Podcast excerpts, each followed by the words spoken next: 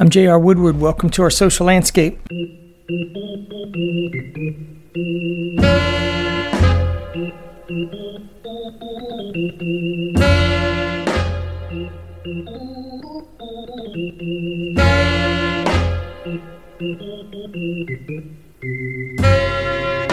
Every morning finds me moaning. My guest is Karen Washington, a New York based food activist, and according to the New York Times, urban farming's de facto godmother who coined the term food apartheid as a replacement for the term food deserts. Before she got involved in the quote unquote food justice movement, which essentially holds that access to healthy and nutritious food is a human right, she worked as a physical therapist and saw many of her patients, predominantly people of color, suffering from diabetes, obesity, hypertension, and the like. Treatment always involved medication and surgery as opposed to prevention, so she made a career change and has spent years trying to get the food industry and the food justice movement itself to address the root causes of these inequalities. As she has said, it's by design that people of color are denied access to nutritious, affordable food, farm and business opportunities in the industry as well. Most farm subsidies and monies from the U.S. Department of Agriculture go to large white farming operations, leaving small farms, urban plots, community gardens, and the like lacking access to capital or representation in food policies. Food pantries, which distribute food directly to those in need, are stigmatized and are really only supposed to be a stopgap during emergencies, not a full time source of food. This is what led her to coin the term food apartheid in response to the academically created term food deserts that she views as kind of an outsider term.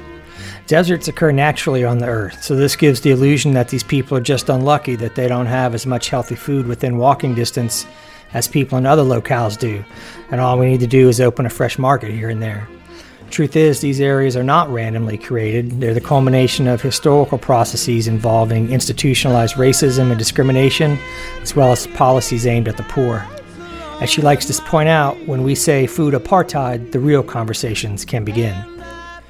Her efforts have resulted in her winning Essence Magazine Essential Heroes Award, the James Beard Leadership Award, and being named Ebony Magazine's 100 Most Influential African Americans and Forbes' 50 Women Over 50 who are leading the way in impact, among many other honors.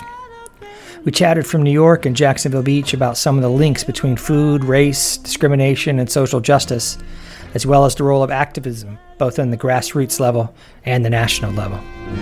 Everybody knows the morning.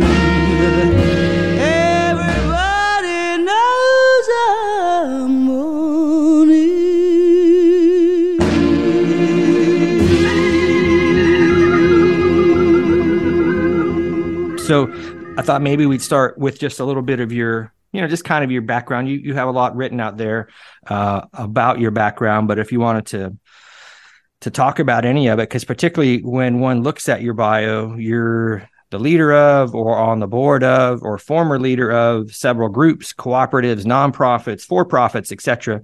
So, what would you say is the common thread between all these hats you wear, or or have worn? You know, in terms of of who you are, what's the like fundamental underlying thread? I would say I'm an activist and a- advocate, you know, for justice, and and and an agitator. I would say An agitator. So um, yeah, and, and and I tell you, I'm just a I'm just an ordinary person trying to do extraordinary things. Okay. And you came into gardening after a career in physical therapy. Yeah, well, I was a physical therapist at the time. I think things changed when I um, moved to the Bronx and I bought a house and had a backyard, and I decided to grow food, and so that was back in 1985.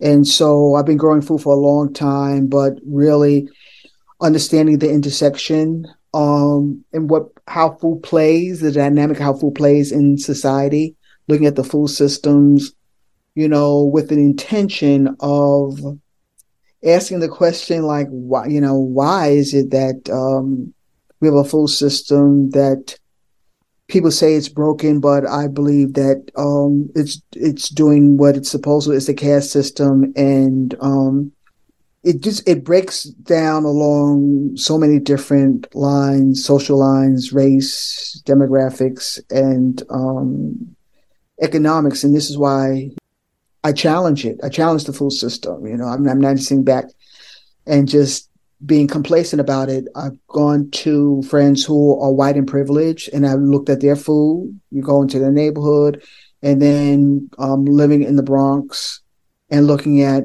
food in low income neighborhood areas, totally different. Mm-hmm. And for me, again, to be outspoken about that. You know, why is it? You know, why also why is it that we have poverty and, and hunger? Mm-hmm.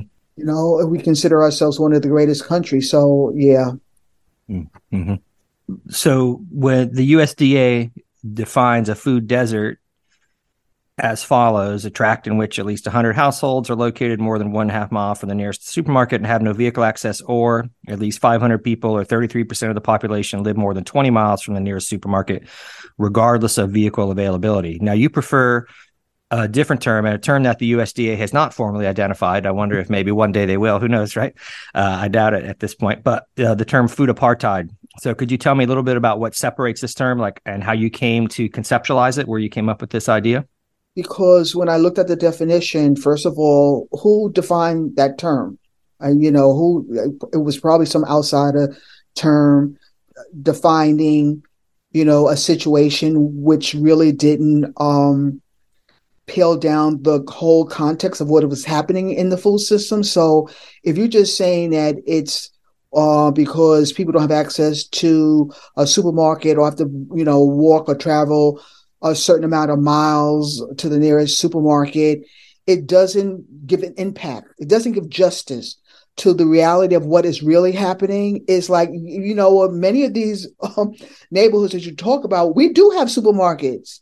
We have supermarkets. We have bodegas. We have we have the fast food. I always say all the time, we have the fast food, the junk food, we have the processed food, but food justice doesn't talk about that. You know what I'm saying? It, it talks in, in, in abstract terms you know, in your head, you're looking at a desert and you're looking at, you know, people trying to get to, you know. so, you know, I wanted to really put vision to, I wanted to put angst to it. I wanted people to say, wake up. You know, this is what's happening in these neighborhoods we do have the food. You're not talking about the processed food. You're not talking about the junk food. You're not talking about the fact that we have soup kitchens and, and, and food pantries. You, you're not talking. And so food desert doesn't get to the heart of the problem that we have here in society. And so when I coined the term food apartheid, first of all, everybody, all of a sudden, everybody's ears, you know, and eyes are wide, like, like, what does this term mean? You know, mm-hmm. so, you know, and then really talking about Let's talk about the food system. Let's talk about the food system where different areas, different populations of people get different types of food. You know, we, we don't talk about hunger and poverty. We don't talk about the economics. We don't talk about where you know if you live in a low income neighborhood your food is totally different mm-hmm. in a privileged neighborhood or if you're lower income and you can't afford your food choice is totally different than someone who is affluent mm-hmm. and the color of your skin dictates that too mm-hmm. and yet people are afraid to really talk about that yes, the USDA, of course, they're going to tiptoe and they're going to try to use terms that sort of sugarcoat things. But the mm-hmm. bottom line is that we have a real problem in the food system. We have hunger and we have poverty. And food desert does not replicate that. It doesn't talk about that. And so I coined that term because I want people to start, let's like, let's sort of really peel back the food system and let's get down and dirty to talk about it in a way that we can find solutions. Because everybody and their mother knows we have a huge problem in the food system. But no one talks about how do we tackle how do we tackle it so that we can find solutions. Mm-hmm. people have come to me and said we have food in the desert you know, so I'm serious. Mm-hmm. You know, I mean, so it's like, why are you singling us out? Because we do have food. Believe it or not, there is food in the desert. So you know, like, why are we being picked on? Right. Yeah, I lived in Phoenix for six or seven years, so yeah, I got it. Uh, a couple more terms, vocabulary terms, uh, if you don't mind. Like your thoughts on food justice and food sovereignty. And I read an interview years. It's been years. It's been a little while now, but uh, how those terms were in flux and I'm sure they probably have still been moved and shaped by by people. So um, the food justice movement, some people might not even aware that it exists, but it might already be past what it started as. So just what your thoughts on those two terms were. Well, I'm glad that you said it's a movement because I've I've found out, you know, quickly as people started to use that term, it was being co-opted, like everything else. Sure, sure. You know, nonprofits. you know, now people look at what's the key word. You know, food systems are out there. People are talking about, you know, food in a way that is more uh in terms of being, you know, proactive instead of reactive. And so now everyone is using the buzzwords. You know, first it was food justice, and then after a while, people start putting in food sovereignty, and so oh, now it's food justice and food sovereignty without even knowing what the meaning is. And I've and I've and the reason why I say that because you know I've been around and been asked to talk to various organizations that use the term in their mission statement and to ask them, so what do you think food justice is? Well, you know, we haven't figured it out yet.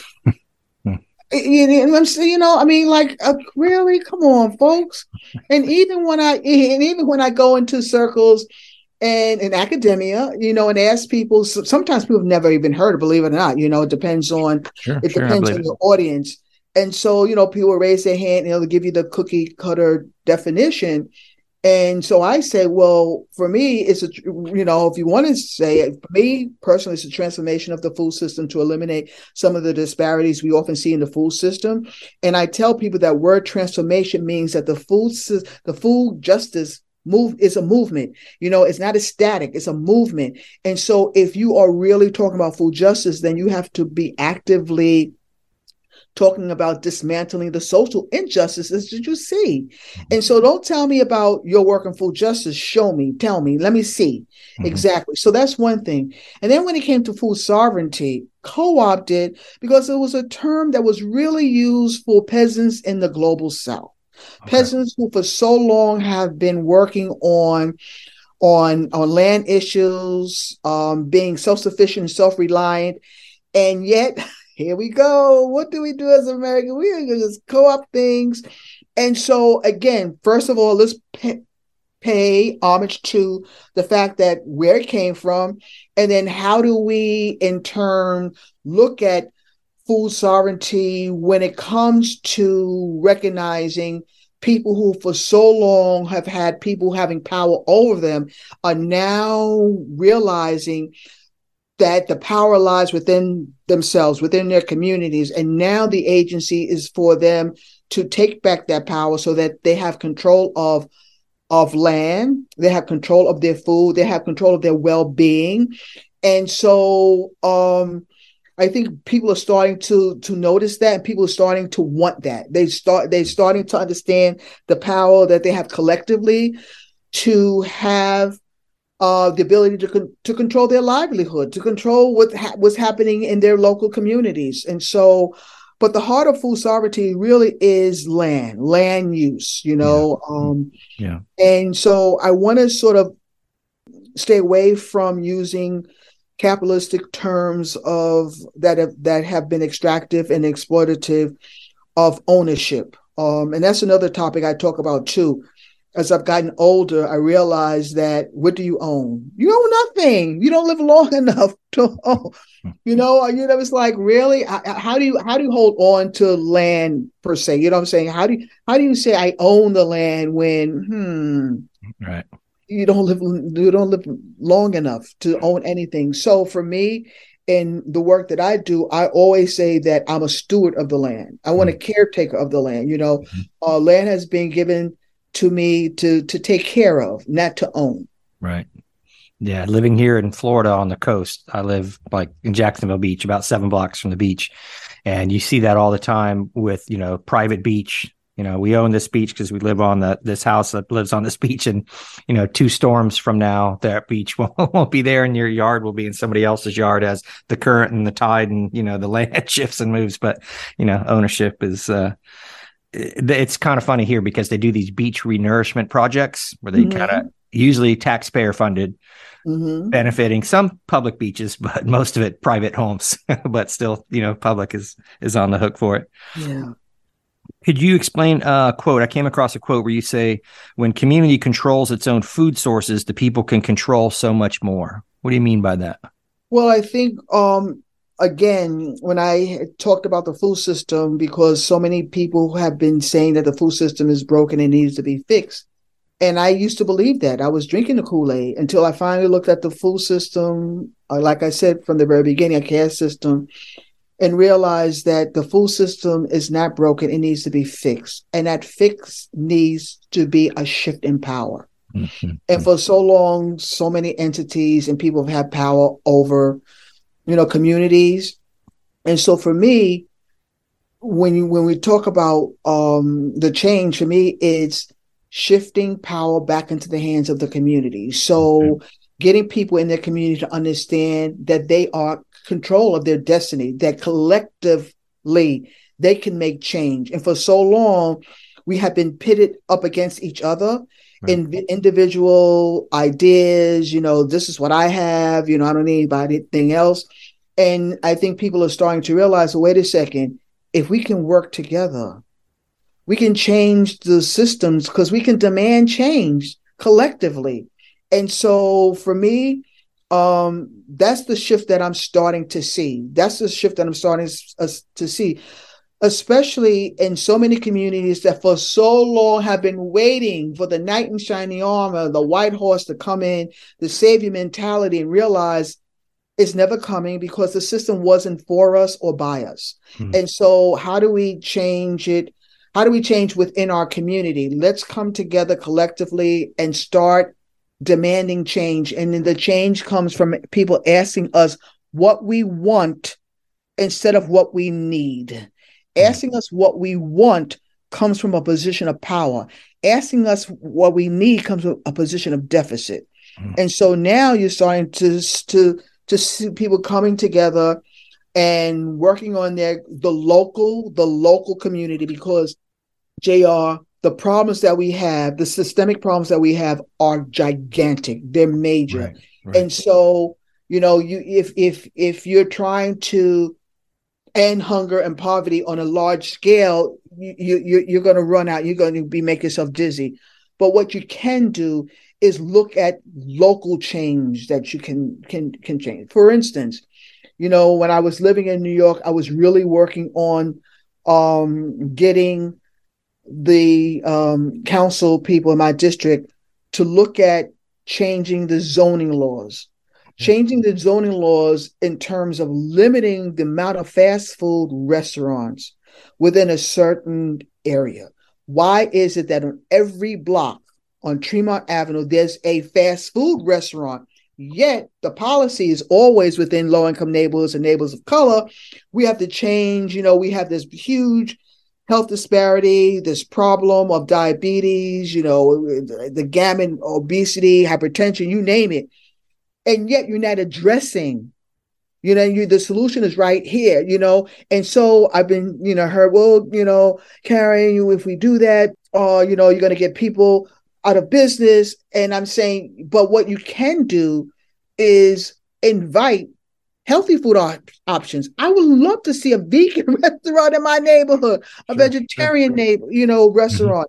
Mm-hmm. and so um, collective power is really starting to percolate within the social conscience of the work that I and others are doing. Wow. That would be great. It's I was going to ask you a question about that later, but it kind of you kind of have addressed it about you know what kind of limitations are there on grassroots work when the problems are so much deeper you know in other words like i always get I was kind of it ruffles me a little bit when there just seems to be so much responsibility to make change put on the people who are least responsible for producing that environment to begin with. But i guess the argument would be well you just you change what you can where you are and then you know you hope it trickles up. But, but also you make sure the people that you put in office are accountable. Oh, really? come on now. Yeah. it's so it's but it's but it's so easy. When i was living in the bronx i knew everybody I knew my council person, I knew my senator, I knew my congressman. Why is that? because I had the gumption. I was going to say balls, but I don't have balls. but I had the gumption to pick up the phone and say, or email and say, My name is Karen Washington. You know, I'm a resident of your district. Can I come and talk to you? Or when there was an event within my community, invite them sit Mm. down and talk. And then and and and at first it was like wait a second are you you to bring a group of people? No. I want a one-on-one. You know i voted for you. And so you know or my community voted for you. So we want to hear exactly what are what are your ideas? You know what do you have for us? And then also how can we help you know make those ideas come to fruition? So um I, and i and i talk to communities that is so simple you know, you vote these politicians in, local politicians, and you just sit back complacent and allow them to to do what they're supposed to do. And when they don't do it, you're upset. Mhm, mhm, mhm. You know what I'm saying? So something as simple, something as simple as reaching out to your local politicians and have them talk Mhm. Come go to their if they don't if they don't come out you you know what? I was a community organizer so you know it's like so if they don't come to you you go to them. You go to them. many times we've, we've taken bus loads on uh, people's spouses or girlfriends or boyfriends and show up in the neighborhoods on bus loads and uh, all of a sudden because many times it's like we're not going to meet with you. You're, you're little peons. It's like okay Yeah. so you're not going to meet with us. So let's get on buses and go to your neighborhood. And so all of a sudden the neighbors are really frantic because oh my goodness it busloads of black and brown people in our neighborhood. What's going on? The police would come and the chant we would say police need a raise. Police need a raise. And all of a sudden the police says okay folks They're we right. understand. We got you. But you know you can't be here. We say you know we're just here just to put some flyers. We're going to get on a bus and leave. Mhm. Yeah. That's a great story. As a sociologist, I'm interested in um, like structural, institutional, historical roots of these problems that you're you're discussing. So maybe we could talk about that for just a minute or two. But um, another quote of yours that I'd like to talk about because I think it gets to the heart of many of these issues, you, and you alluded to it slightly earlier, was how does our subsidized food system skew the cost and value of food? Because I think that's a law, a large structural answer to that. But um, what are some of the links? You know, kind of like how did we get to this spot? How can you? Can you talk on any of the links back to even say, you know, slave days through Jim Crow? Um, I, I read this book called When Affirmative Action Was White by uh, Ira Katznelson. He's deceased now, but he was a political scientist and historian.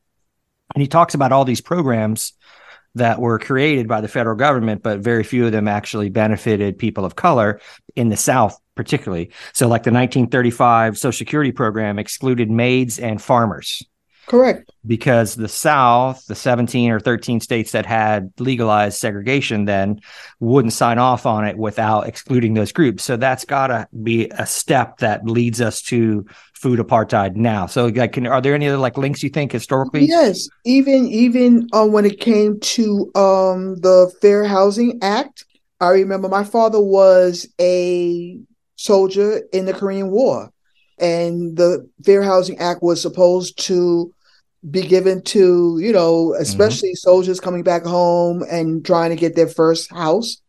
What happened? You know, the history of redlining. Sure. And so my father never got a chance to get a house. We wound up in the public housing Mhm, you mhm. know, in, in public housing. So again, systems that are in, that supposed to be intended to build up the middle class, like Social Security, the GI uh, Bill was GI. Bill, right? Exactly. That's what I'm really meant. The GI Bill and um, Fair Housing Act. All these things, black folks and people of color are were excluded. You know, excluded, and and not so not in a broad sense, but there was this sub, subliminal and covert Mhm, and intentional Sure. um, making sure that blacks and people of color were excluded from banks, uh, ex- banking excluded from loans, excluded from housing, Mhm. um, and so it just trickles down uh, to even you know food. You know, Yeah. and I say that because even in the essence of modern, this is now 20, 21st century, there are still those remnants Mhm. that continue to exist Mhm. where again um but i think now with donald trump it's more overt now i think Sure. people are bolder now to say that you know they don't want certain people uh in their neighborhoods you know Mhm. um especially what's happening at the border um and also how um people are being treated when it comes to the environment um t- the toxicity that we see in wasteland um and pollution and where incinerator plants are being built Right. Right. uh, so a lot of that you know is is still is is, is happening Mhm. Mhm. um Yeah, I hadn't thought about that. I forgot about that. The the environmental justice, environmental racism piece, like Robert Bullard's book "Dumping in Dixie," I think is like back in the seventies first started to expose some of that stuff, and that's got to be a direct relationship as well to where people are living and what they can Of do course. on their on their own land. You know, Yes, Mhm. where the dumping occurs. So, you know, even back in um I would say, you know, I look back, I was reading this book, the it's called The Sum of Us, which is really, really good. And um so S U M S U M. Some of us yes, or S O M E. Okay. Yeah. Yeah. I have I've so seen. I've seen that book. I've it seen is that so good because Okay. she breaks down exactly structures, built-in structures that have really caused the dilemma that we have along racial lines. Mhm. And one of the the things that I read, and again, it just boils down to what is happening today. You know, we talk about 40 acres in a mule. Right. And it happened back in 18, you know, 86. No, sorry, eight, 1865. Say 1865, 64, 65. This is when um right before Lincoln was assassinated. Um, forgot the general's name. I'm just I'm tired because I just came back from um Utah. Just Sherman, sorry, General Okay. General Sherman. That's- Sherman, that's okay. General Mhm. Sherman, exactly. Who was um given an order. The order was Order 15 to hand over over 400,000 acres of land to newly free black uh, slaves. And when Lincoln was assassinated, President Andrew Johnson said, hell no, Mhm. and took back that order Mhm. and gave that land back to whites. Mhm. So I would, so to myself, I always imagine, and maybe part of reparation, that if that was to have happened, what would the state of the United States farmer be now?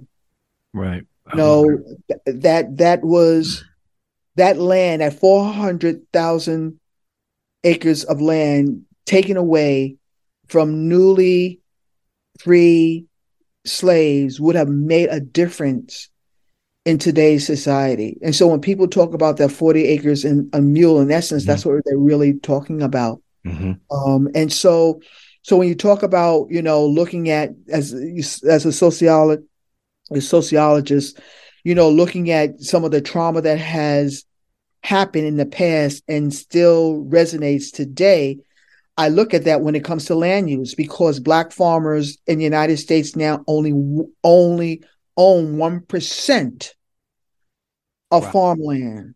1%. One percent. One percent. Right. So, you know, Yeah. again, you know, you have these white farmers up in arms when black farmers are act are asking for a piece of the pie, uh, and yet they say it's reverse racism. Right. Right. No, yeah. it's just and and and it hurts me for farmers to be at the forefront of denying that because I see myself as a farmer with the intention of looking at you know the importance of biodiversity, the importance of biodiversity in plants and in animals, but yet you don't look at the biodiversity when it comes to your own farmers, Mhm. your own people. Mhm. And so again, you know, I'm I'm at a a rock and a hard place um, when dealing in food systems in such a way, trying to get my head, wrap my head around how racist the system is and how is being of, of white farmers not understanding when black people and black farmers are asking for parity and then asking for justice and asking for reparations. Um, white people get scared when you start talking about that. Sure, sure. Yeah, white people overall, not just farmers. Right. for sure. It is a good segue into because I wanted to talk about land for a minute, and it, and also a different group um, there was an article written a couple, maybe two years ago now, David Treuer's article in the Atlantic about um, indigenous lands, uh, mm-hmm. uh, and it's return the national parks to the tribes is mm-hmm. was, the, was, the, article. It's a really fantastic article, and that, I, I can't. I thought about that as I was preparing for this and reading some of your some of your stuff. Like, yeah, it's you know that that the getting back because I think you had said you're seeing these black farmers saying, let's kind of get back to um, the land, you know, let's, let's kind of reclaim land and whatnot. And that made me think there's also this movement going on in indigenous populations as well to reclaim some of that land. I don't know. What do you think the efficacy of that is? What do you think? I think it's uh, absolutely. I, I, think it's. See, the thing is, again, white people trying to pit black people and indigenous people. You know, all of a sudden, like you know, here black people talking about land, but you know, indigenous people were here mm-hmm. before, mm-hmm. and it's like, no, we're fighting for the same thing. And right, the thing about right. it is that, and, and the thing about it is that the purpose is again the stewardship of the land. Mm-hmm, mm-hmm. White folks think about the capitalistic uh, view of land.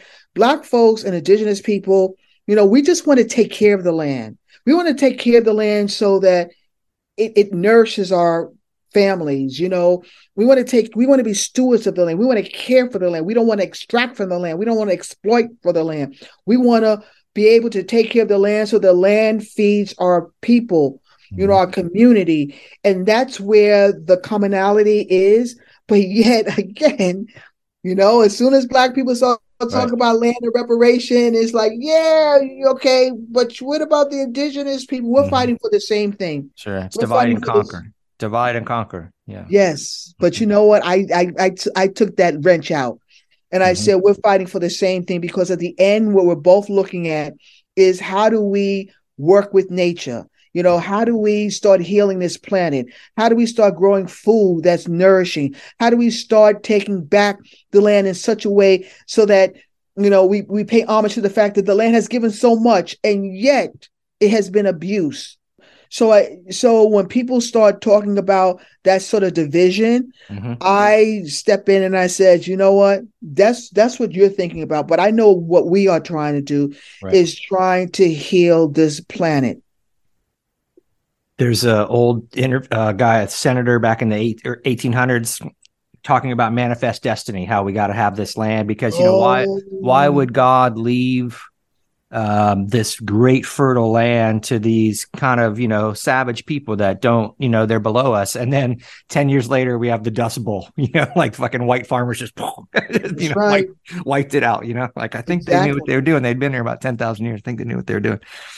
Uh, last piece um, we've been you know this notion of intersectionality shows up quite a bit um, so i want to talk about the role of women here uh, I interviewed recently, uh, maybe a year ago now, a woman named Robin James, who's the gender and equity advisor for the Nature Conservancy. And her whole premise was essentially until we get rid of patriarchy, we can't finish, we can't fix our environmental problems. Like she was bringing it down to an interesting, deep rooted level.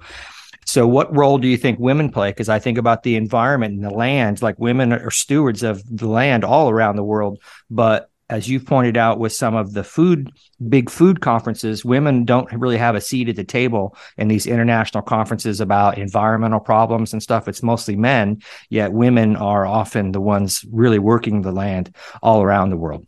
Correct. I mean the majority of women farmers are i mean majority of farmers are women globally but you know what you i mean look at the world now look at what look at how effed up it is You know, I'm serious. And and so um and and and it's women that have been holding down the fort. With we have been the glue. And so I think there's gonna come a time whereby women have to really come together and say enough of this crap and and and and the change is going to come from women coming together and making change because we've been sitting back for so long and, a lot, and especially you know a lot of uh, white women i would say. Um, and i talk to them time and time again. I said because black women really hold the brunt you know of, of the trauma that is happening you know and yet we don't hear your voices. And so you know and i talk to white women and you know i want to hear the outrage that we have when you know our bodies are abused our sons are abused you Mm-hmm. know there's trauma uh, I want to hear your outrage when the mother is crying because you know her son has been beaten or her daughter has been raped. Um, I want to hear your outrage when in the, in the inner cities where we battle police brutality. There has to be this sort of collectiveness that we need to have so that we can do the work. And I'm and, I'm going to just give you a perfect example how things are changing. So um, in New York State, uh, we were looking at the the full system and who's controlling the full system, and realized that in New York State, out of fifty seven thousand farmers, only one hundred and thirty nine are black, Wow. and so white farmers make ten times more than black farmers. Uh, in New York State is like you know they're making maybe twenty to to thirty thousand dollars, and black farmers are making like minus five hundred dollars. And so sitting back and trying to wait for the government or people to fix that, we started a Black Farmer Fund. We started a Black Farmer Fund because we said, you know what? First of all, we had a story to tell. And in essence, we want to be self sufficient and self reliant, and we want to help Black farmers and Black businesses. Mhm. People thought we were crazy, but we've we've we've have accomplished so much with this fund.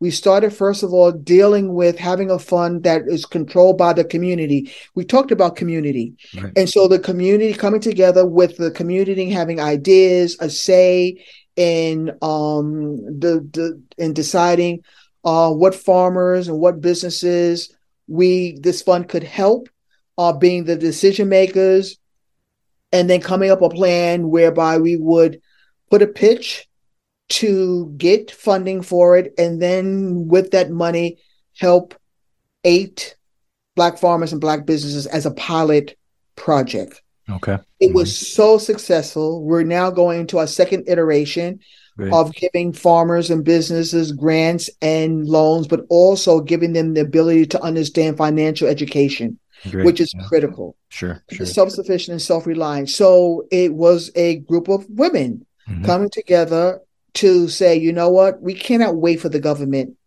to save us. They're not saving us. Right. And so let's start a fund which can be replicable, can be replicated in other communities. And so I'm proud of being of, of being part of that. Mhm. I'm proud of seeing community coming together and communities for one starting to understand the power that they have and the the abundance that they have. You know, for so long we've always been very critical, have outsiders have criticized low income neighborhoods. Oh, they're so poor, they need help. Instead of looking at the strength and resilience we've had dealing with some of the social issues Sure. and turning that around as strength and fortitude. Mm. And so I'm so proud of of the Black Farmer Fund, what it has done, how much money has acco- has money has uh, have have gathered, how what it has attained, and how people are now looking at our fund as a way of replicating in other communities of color. We did it. Here's the blueprint. Yeah. Want to offer to other uh, people in the same um, predicament. So, Great. you know, you, you even have you even have the state now asking how did how did you do it? Mhm. but again, it's really making relationships within the community by us, for us that, that look like us. Right. That's really inspiring. If you had one uh, one magic bullet, you know, one magic lever to pull to effectuate this change that you want to see, what would you say is the most important step? If you had to Love just- and kindness. love and Love and kindness. kindness. All right. Love and kindness. Plain and simple. Love and kindness. And I think we need it so, so much. I was I put it on my Facebook page because I was in Utah and I happened to see a shooting star. Nice. I made a wish on it. hmm And that was the wish. Plain and simple. Isn't that plain and simple? It's Yeah. I'm not asking no nothing, you know, grandiose. Yeah. Also nothing hypothetical. Uh-huh. You know, it's, it's the simplicity of loving kindness. Can we just have that amongst ourselves as human beings a little bit more?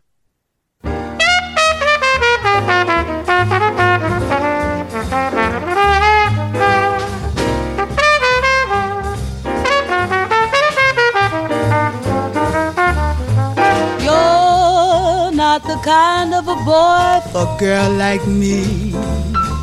You've been listening to an interview with Karen Washington. I came across her as a food activist, but after talking to her, it's clear that her activism extends beyond simply the food industry. To be sure, the changes she envisions in food require a complete overhaul of our social patterns and priorities. People of color, particularly in the cities, have been assaulted by deindustrialization, racist banking and real estate practices, and white flight, residential segregation, racially driven mass incarceration, and continual cuts to public support programs. I don't see a way to address any of these maladies in isolation from the others. Yet, she seems ready to tackle them at a fundamental level, and I hope she gets there. I also hope you enjoyed our conversation, and if you did, please like, rate, and share the podcast in all the usual places. I want to thank her for giving me some time. She keeps a busy schedule, traveling, workshopping, lecturing, and of course, gardening, and gardening on a large scale and in multiple cities, so I appreciate it. Sarah Vaughan provided the music with Moanin' and You're Not the Kind. As an exercise in public sociology, I encourage you to sign up for the blog, which will allow you to make comments directly after each post, and hopefully we can generate some dialogue. If you feel like supporting the blog financially, either with a one time donation or a recurring monthly amount, you can click on the yellow donate button. If you have any questions or comments, send them to jr at our sociallandscape.com. Thanks for listening.